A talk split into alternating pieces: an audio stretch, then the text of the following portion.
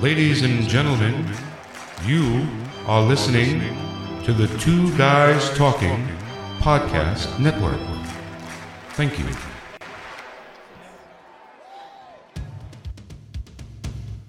Welcome to the Pediatric Sports Medicine Podcast, hosted by me, Dr. Mark Halstead.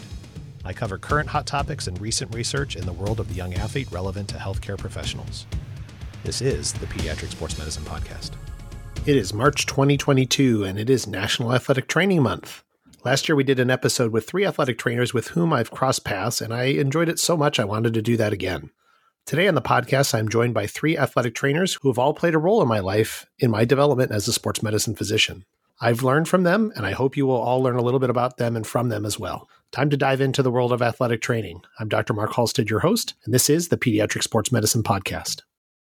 Today I'm joined by three athletic trainers who have all had different career paths Ryan Berry, Dr. Tamara McLeod, and Enrique Perez Guerra. Ryan Berry joined Össur Americas in 2008 and has held a variety of roles serving as territory sales manager, senior clinical specialist, and a manager of Össur Academy. He currently is the Director of Sales Effectiveness and Medical Education for Össur Americas for the Bracing and Supports Division. Ryan completed undergraduate and graduate studies from the University of Wisconsin Madison. Ryan began his career with the UW Sports Medicine program in Madison, where he served in various outreach and senior clinical roles. After leaving the UW, Ryan founded a safety and medical management company providing contract and consulting medical services to business and industry, as well as CME to medical and safety professionals. Ryan has served the profession of athletic training as past state and district governmental affairs coordinator and past chair of the AT affiliated credentialing board at the Department of Safety and Professional Services for the state of Wisconsin. Dr. McLeod is the Athletic Training Program's Director, Professor of Athletic Training, Research Professor in the School of Osteopathic Medicine in Arizona, and the John P. Wood Endowed Chair for Sports Medicine at AT Still University in Mesa, Arizona. Dr. McLeod completed her Doctor of Philosophy degree in education with an emphasis in sports medicine from the University of Virginia. She was the founding director of the Athletic Training Practice Based Research Network, and her research is focused on the pediatric athlete with respect to sports related concussion. Dr. McLeod has been a contributing author for numerous NATA position statements, serves on multiple editorial boards, and has frequently been published. Enrique, or Henry as we all call him, completed his Bachelor of Science in Physical Education and Athletic Training and a Master's of Education at the University of Wisconsin Madison. He served as an athletic trainer in Kansas City and at the University of Missouri Kansas City, followed by time at the Gundersen Clinic in La Crosse, Wisconsin. He then served as an athletic trainer at the University of Wisconsin in Madison, spending most of his time as the head athletic trainer for men's basketball. He retired after the 2021 season. Well, welcome to the podcast, everyone. Thanks for having us, Mark. Thanks for having us, Mark. Thank you. Absolutely. This is fun. I had an episode like this last year. I featured several athletic trainers. It was a really fun time for me reminiscing. Thought it would be something that we can try and do as an annual endeavor. So the agenda tonight is going to be share some stories, background how each of you got to get to your roles, things that you've served in or have currently served as, maybe some of the struggles you've had, some maybe a strangest injury you saw, most memorable moment, maybe some advice for the younger athletic trainers out there. So we'll kind of hit a little bit of everything. Henry, we'll start with you.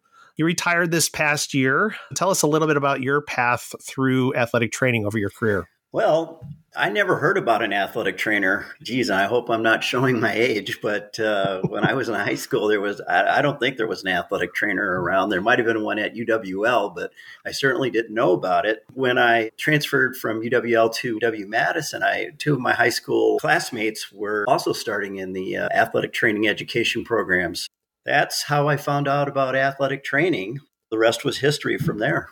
Tamara, your roles in academics. Talk about how you got into your role.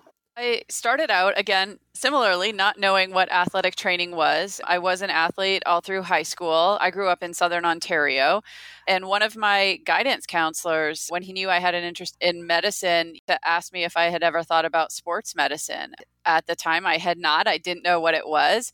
He actually had a pennant from Mercyhurst College. It's now Mercyhurst University in Erie, Pennsylvania, in his office. And he's like, Well, they have a really good program. And so I had looked into it, and that's where I started.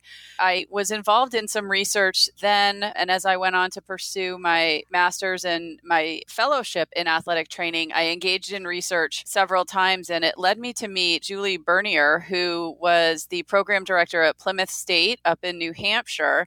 And she said, You have to go to the University of Virginia and you have to work with Dave Perrin, which is exactly what I did, which really got me into the academic and research side of the profession. Ryan, you're now in industry after having been on the sidelines in the clinic. Just for our listeners, just some background. Ryan was the very first athletic trainer I was ever exposed to in my sports medicine career. Phrase of you never get a, a, a second chance to make a first impression. Uh, Ryan played a big role into that as far as my comfort level of working with athletic trainers and just feeling safe as a very, very raw second year pediatric resident who had never been on a sideline for football, being at a school also where several of our orthopedic surgeons sent their kids to, one of whom, if I remember correctly, dislocated their shoulder after having multiple surgeries and was a non reducible one on the field.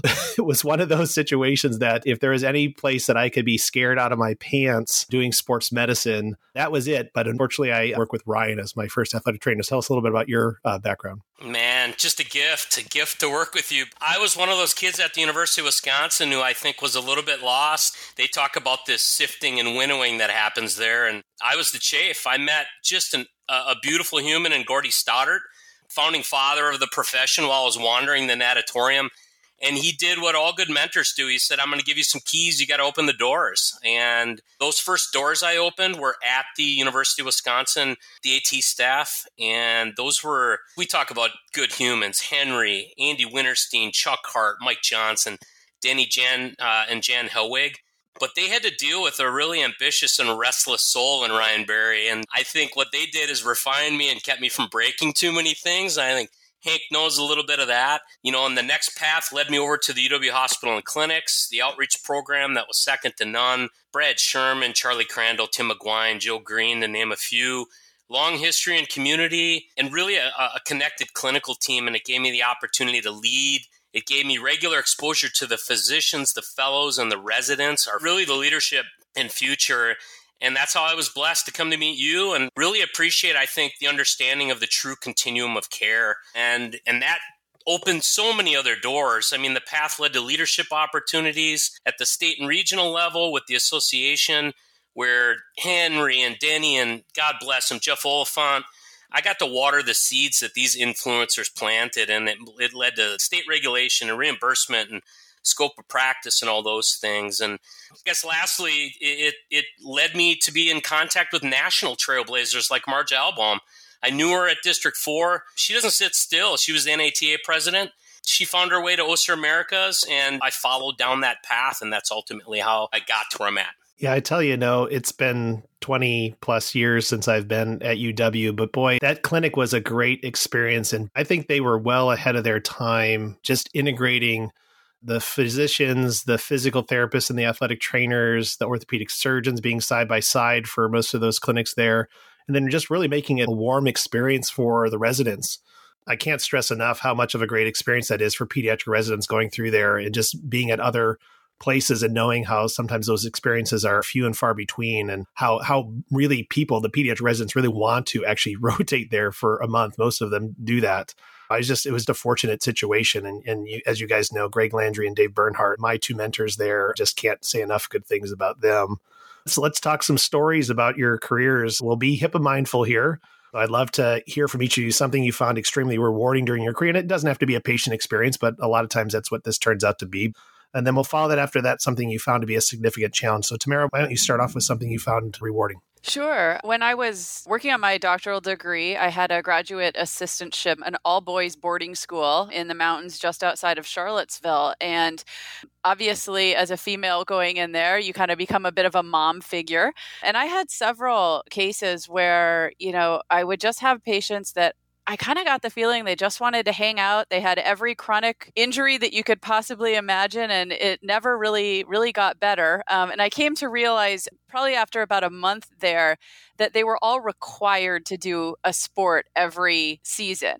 And so some of them, you know, pick cross country because they didn't want to do football or volleyball. And that was the only other option, but they had never run before.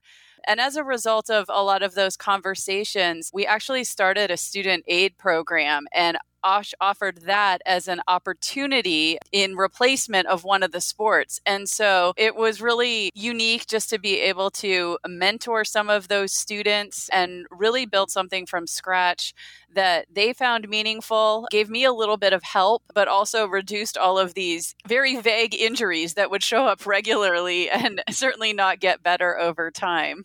Ryan. When you're in a complicated environment involving injury, you know, parents and loved ones don't want to have to trust you. And in many cases, because it's their most vulnerable time, they kind of have to. But I think it just taught me that when you listen, do what you say you're going to do, you leverage resources and even resources some of those individuals don't know what you have you communicate ultimately you help them solve problems for those that they care about most in this world i think that's kind of the place that you solidify trust and i think that everyone on this call will agree man that's the holy grail that's what you know makes us feel good that's what makes us work in the dark and, and do the things that we need to do so that we can replicate that Henry. Well, first of all, Mark, I got to go back. Uh, Ryan brought up uh, Gordy Stoddard, and uh, he was also my mentor when I started a long, long time ago.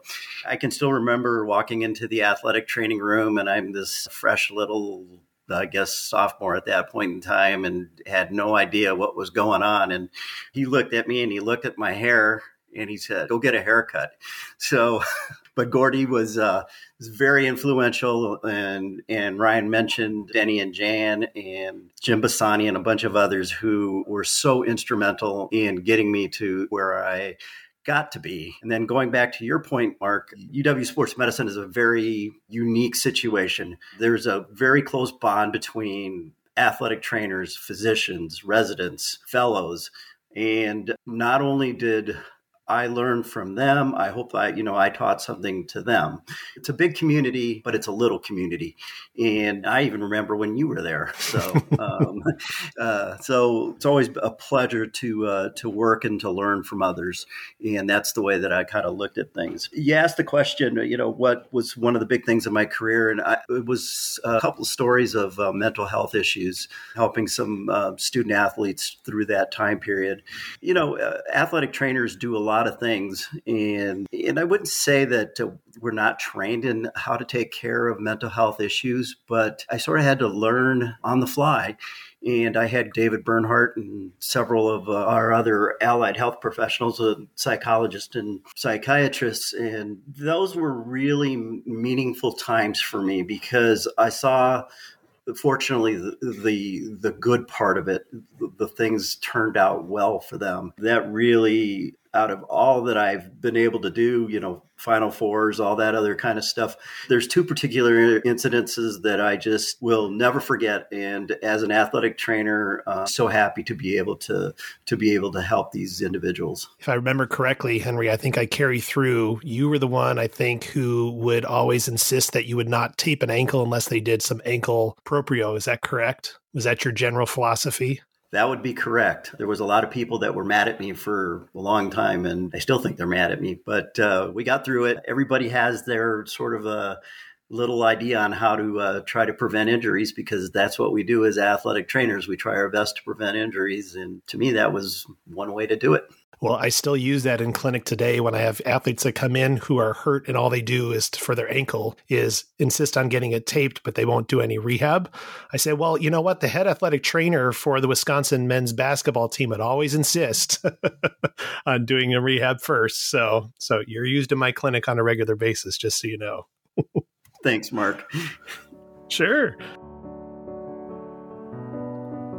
We're going to take a quick break, and when we come back, we will continue our discussion with our athletic trainers. Thought about a career in voiceover? Need a great, cost effective on hold message for your organization or business? Don't know where to start? Check out The Voice Farm, your one stop shop for voiceover needs. Check it out now by accessing The Voice Farm at voicefarmers.com and see what difference can be made with a company that is truly outside the box. From the Voice Box voicefarmers.com. That's voicefarmers.com. Dr. Mark Halstead here. Do you like what you're hearing on the Pediatric Sports Medicine podcast? If you want to learn how your business, organization, or effort can benefit from my focused audience of professionals interested in pediatric sports medicine, connect with us and let's have a conversation. You can reach out to us at pediatricsportsmedicinepodcast.com.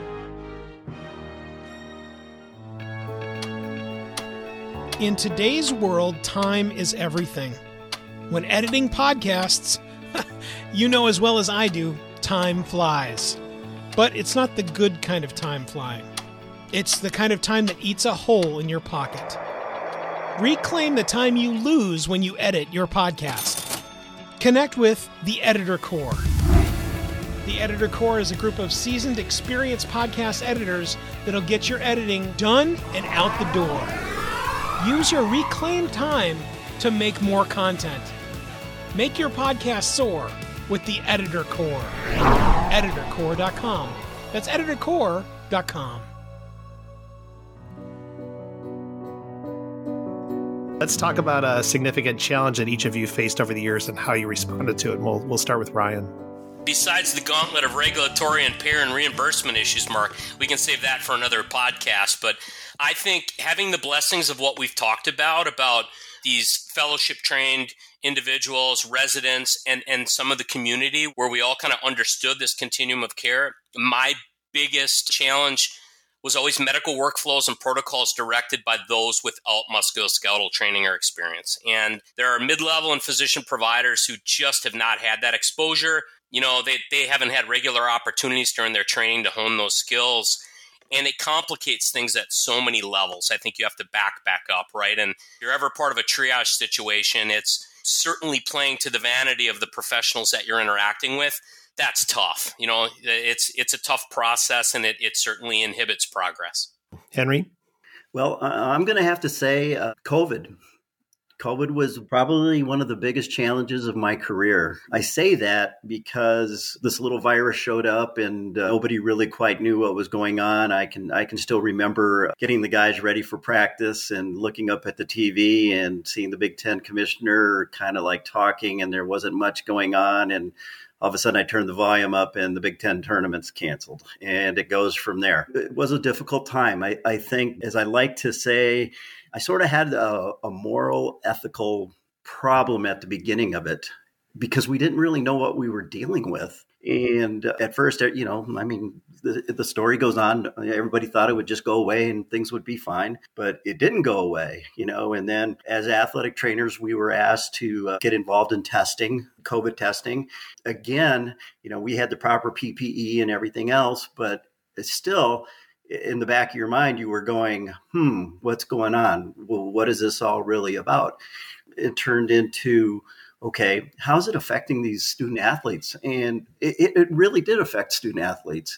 And the toughest guy in the world, I can still remember he was so mad about the fact that Big Ten tournament and the NCAA tournament was canceled. He just wanted to play so bad to me telling him, we don't know what's going on. And our jobs as medical professionals, and big shout out to uh, Michael Mall and David Bernhardt for leading us through this, especially at the university level, the University of Wisconsin. They really taught us a lot and especially David. And we were able to pass this information along to the student athletes. Obviously, sometimes not accepted very well, other times accepted really well. You know, those those two years were, in those unfortunately, those were the, my last two years uh, as the uh, men's basketball athletic trainer. It was quite tough, and it was quite interesting to be isolated and still play your sport. And again, quote, not sure exactly what was going on. Tamara. I think coming from a bit of a different perspective, after completing my doctoral degree, I decided to take a position at the only athletic training program in the country that is not associated with an athletic program at AT Still University. So, being ingrained in that health sciences environment was fantastic, but it was a very big challenge to get a research program up and running because you didn't have easy access to intercollegiate athletes as most do. And so uh, the bright side of that was those challenges really brought on a lot of community partnerships and community engagements with our local high schools, community colleges, and youth sports groups to really try to engage clinicians in research to build partnerships and really try to establish a research line of practice based research that we were studying things that were important to the clinicians and they were important to the patients. But it was certainly a challenge my first couple of years out in Arizona, really trying to establish that. So let's talk about an interesting case or diagnosis, challenging one, perhaps. And we'll start with Henry. Well, I probably have two. One I like to call the perfect lateral compartment fasciotomy that uh, took place on a basketball court. There was a student athlete that uh, tried to dive for a ball and he went over the back of the standard. And unfortunately, the one bolt that might have been exposed was exposed and it, it made a perfect incision. I mean, it couldn't have been any any better. Uh, when I got there, I was looking at some pretty good anatomy not a lot of blood or anything like that. But I was like, okay, this is pretty interesting. And I still can remember uh, Dr. Orwin and uh, saying that, you know, we had a laceration and he's like, well, I'll be there to fix it up, fix it up. Uh, and I said, no, I think this is a little bit bigger than that. The young man ended up obviously going to the ER and then to surgery later that night and was very lucky that uh, he just missed his peroneal nerve, uh, which probably would have been a disaster at that point in time. So, you know, and there's no HIPAA involved here uh, because the whole world knew about it was uh, my challenge with uh, Brad Davison and his shoulder his freshman year kudos goes out to a, a, great young man from a great family. I've worked with a, a, lot of student athletes over the years, and I have, you know, I probably have two or three in my top. You know, they are just tougher than nails, and he's definitely one of them. You know, we talked about that that rehab part of it, Mark. Part of Brad's drive was to come in every day before practice and go through his therapy so that we could get him out on the floor and we could practice and, you know, and try to keep him as safe as we could throughout the season. And, you know, fortunately, it turned out okay. Ryan. I'm going to bundle it just because it kind of brings the full gamut of where I'm at now in terms of industry. But I've been involved at the ground level of some development and implementation of products that really came to be because of physicians and ATCs that ultimately were the key opinion leaders that identified gaps in, in protocol support. You know, the research reviewed the gaps, the research backed the biomechanical and physiological basis for really the development of these products. And few such cases that I, I guess, you know, I, I can talk about is complex knee injuries, multi lig injuries that you know, even a decade ago, I, I, think in many cases catastrophic, career ending. And I've been able to witness early diagnosis by qualified professionals, skilled surgical care, implementation of these, you know, functional healing type products that in the hands of skilled clinicians like we have on today's call, the outcomes are just fascinating. Everything from return to play, you know, preservation of draft status, and in one case, you know, pretty high profile, this individual walked down the aisle with no supported devices. And so these are these are aha moments, these are human moments, and it's just neat to see that process and you know, it's a testament to innovation, but it's also the importance of multimodal care and teamwork kind of piggybacking on that, just talking about the the multi ligamentous knee, and we've had a couple significant ones in the NFL, right, over the last several years. That probably ten years ago we would have said that's a career ender right there. You're never coming back, and we saw these athletes come back and come back at a very high level.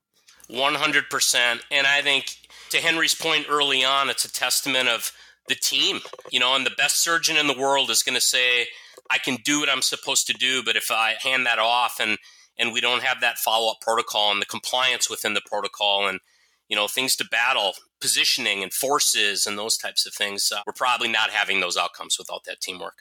You're right. I mean it's yeah it's it's all factors. It's getting the surgeon to to do it the way that best that they can do it. And then the athlete and the athlete's personality and the athlete's dedication afterwards as far as the rehab and then just following the right rehab protocols and having people direct that from you guys as the ats and, and pts who are working with them and yeah, boy, impressive some of the things that, you know, I think probably early on in all of our careers we would say, oh no, there's no way this person's ever going back to play and and now we're talking about it like it's it's it's not a big deal anymore. If there was something that you could change about the athletic training profession, what would it be? And we'll start with Ryan. Toxic hustle. Uh, honestly, and you know it's tough. I, I, you know, I am all about winning in the dark, and I think people who care do extra. And man, when Henry retired, the just the athletes that what they said about him, I mean, it brings tears to my eyes, and those are things we all want in terms of our careers. But I think at some point, caring about what you do means caring for you as well. And I think if we saw athletes never leave a facility or not taking care of themselves or their colleagues, I think we would intervene immediately. And yet, oftentimes, ATs delay that for themselves. And so there has to be a point, and I think we can take care of each other in that process. And I don't know if I a shout out out there, just enough of the martyrdom. You know, let's be healthy. Let's get to the end game, right? And it's funny, you know, we can probably all say that at, at, at, the points of our careers where we're at now, and especially Henry retiring, you know, looking back. And I had a, actually a talk that I did with some uh, aspiring students in sports medicine, you know, whether they were going to be physicians or what have you. And, and one of the things that I stress with them is just, you know, make sure early on in your career you know how to say no.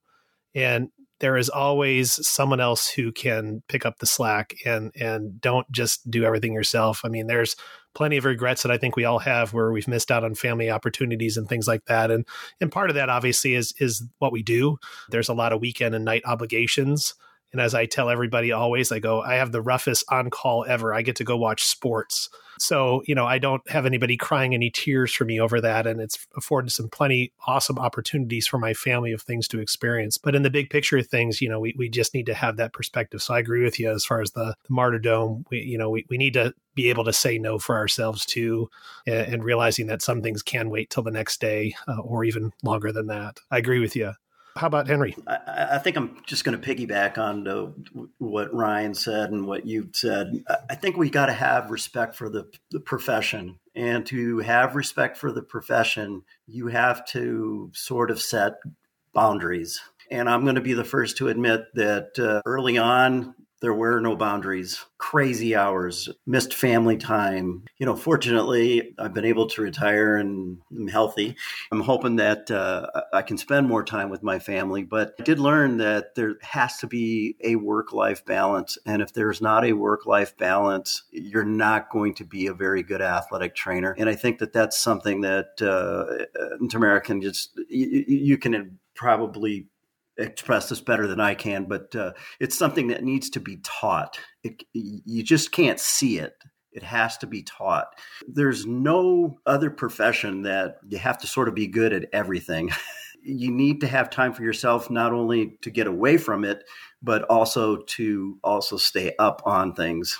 Again, I think if if I had to change something, is I would love to sit in an administrator's office and just say, "Hey, this is what we do really understand what we do. I'm not tooting my own horn or not tooting the horn of athletic trainers. I'm just saying understand what type of responsibilities athletic trainers have. And that's at all levels, at all levels. Tamara. I'm going to have to say I'd love to see greater access to athletic trainers for secondary school athletes. I think we still have significant issues where ATs are not hired or even accessible at many high schools across the country. And I think when we see many of the cases of sudden death that make the news, a, a, lot of times they can be from preventable causes. And I think having an athletic trainer there is certainly the most prudent course of action to try to prevent those types of bad outcomes. And love to be able to see one in every high school. Um, but I think, you know, we need to perhaps even as a profession be creative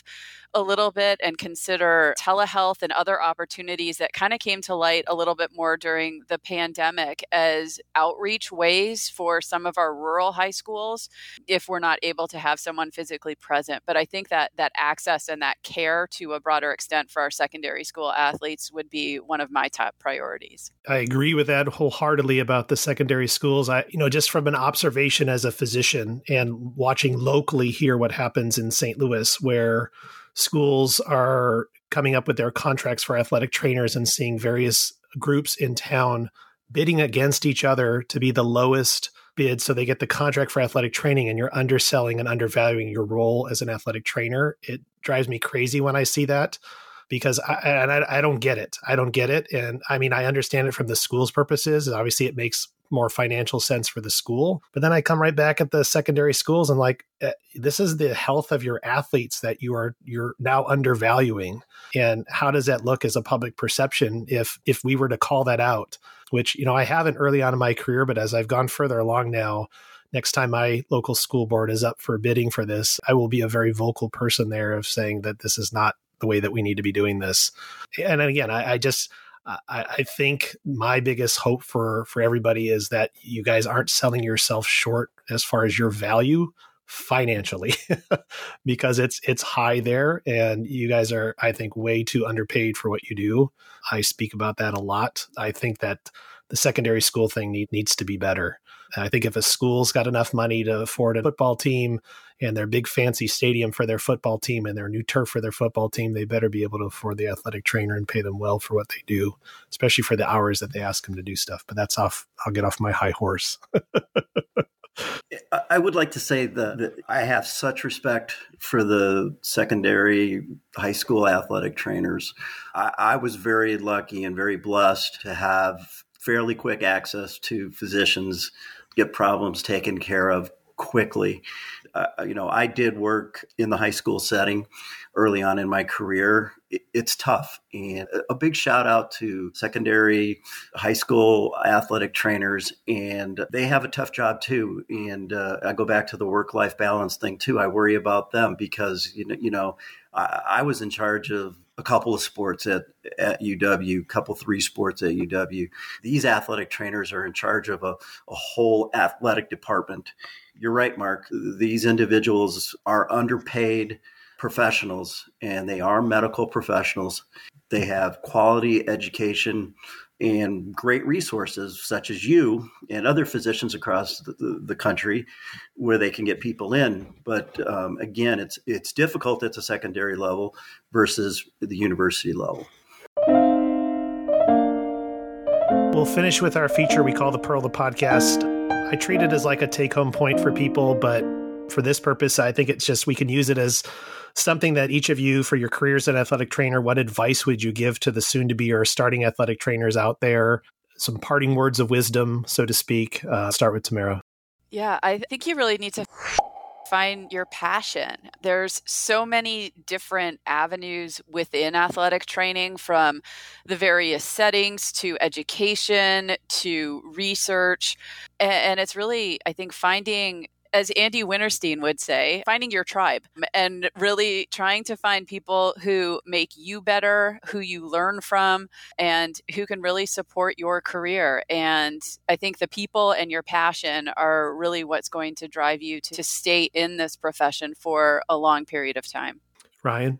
my experience is maybe a little unorthodox in regards to, say, a standard trajectory for the AT.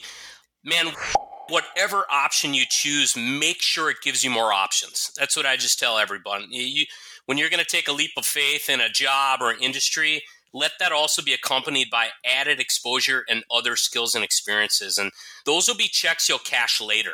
And I'm just telling you, we talk about that secondary athletic trainer that, you know, Henry's talking about. We all, you know, understand what they go through. I hire those people. Those are the communicators. Those are the individuals that are problem solvers they understand when to get in the way and when to get out of the way. And at times, man, blaze your own path, write your own position description, do those things and, and, and just do a little bit more of betting on yourself. That's my takeaway, man. Bet on yourself. Then Henry, we'll let you finish us up. Well, as Tamara said, uh, I think if I was speaking to a class, I would say understand the profession. It doesn't matter what part or what avenue you want to pursue in athletic training. There's going to be injuries, there's going to be mental health issues. So understand profession and understand the diversity of the profession. And then you've got to be ready for change. Sports medicine is an evolving creature that changes every single day. We talked about the multi ligament thing earlier. It's amazing what's come with that.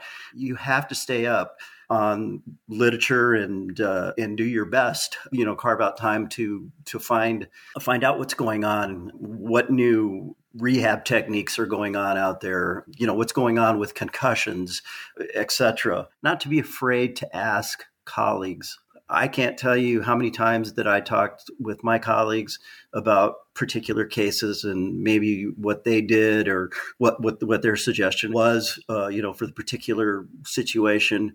Hey, we're all professionals here, and we got to rely on each other, and that includes the physicians too. You know, I mean, there are times when you just you need to ask and, and don't be afraid to ask because that's not weakness. That to me, that's strength. So that would be my point to somebody coming into the profession of athletic training. Fantastic. I'd really like to thank Henry and Ryan and Tamara for joining me today. And as Henry said earlier, you know, as far as learning from each other, I certainly can testify to the fact that I, I have learned greatly from the athletic trainers I've worked with and have partnered with over the years, including all three of you. And I, I thank you very much for that. Three very fantastic athletic trainers here. And just thank you to all of the hardworking athletic trainers out there. Again, a shout out especially to those secondary school athletic trainers, as Henry was alluding to before. I did make a promise on Twitter, uh, so that means that it has to I have to follow it, right? So I put it on Twitter and social media that in the new year that any talk I give this year, I'm going to have a slide that if any talk I give to primary care physicians, that's going to have a slide that just talks about the value of athletic trainers as part of the healthcare team. And I uh, have my first talk of that at my conference that I put on in another few weeks. So I have that slide already prepared. Give me two talks. I will give it twice to make sure we drive home the point. So I appreciate all the athletic trainers I've had the great honor to work with in my career, and I will certainly always have your back from my end. And so thanks for taking time to listen to us today. Truly appreciate your listenership and we appreciate your reviews and feedback. So follow us on Twitter at Ped Sports Pod and check us out on our entire podcast library at pediatricsportsmedicinepodcast.com. I'm Dr. Mark Halstead, your host, and this has been another episode of the Pediatric Sports Medicine Podcast. Thank you for joining us today. We hope you will join us for future episodes. Find my entire library of episodes at pediatricsportsmedicinepodcast.com. I'm Dr. Mark Halstead, and this has been the Pediatric Sports Medicine Podcast.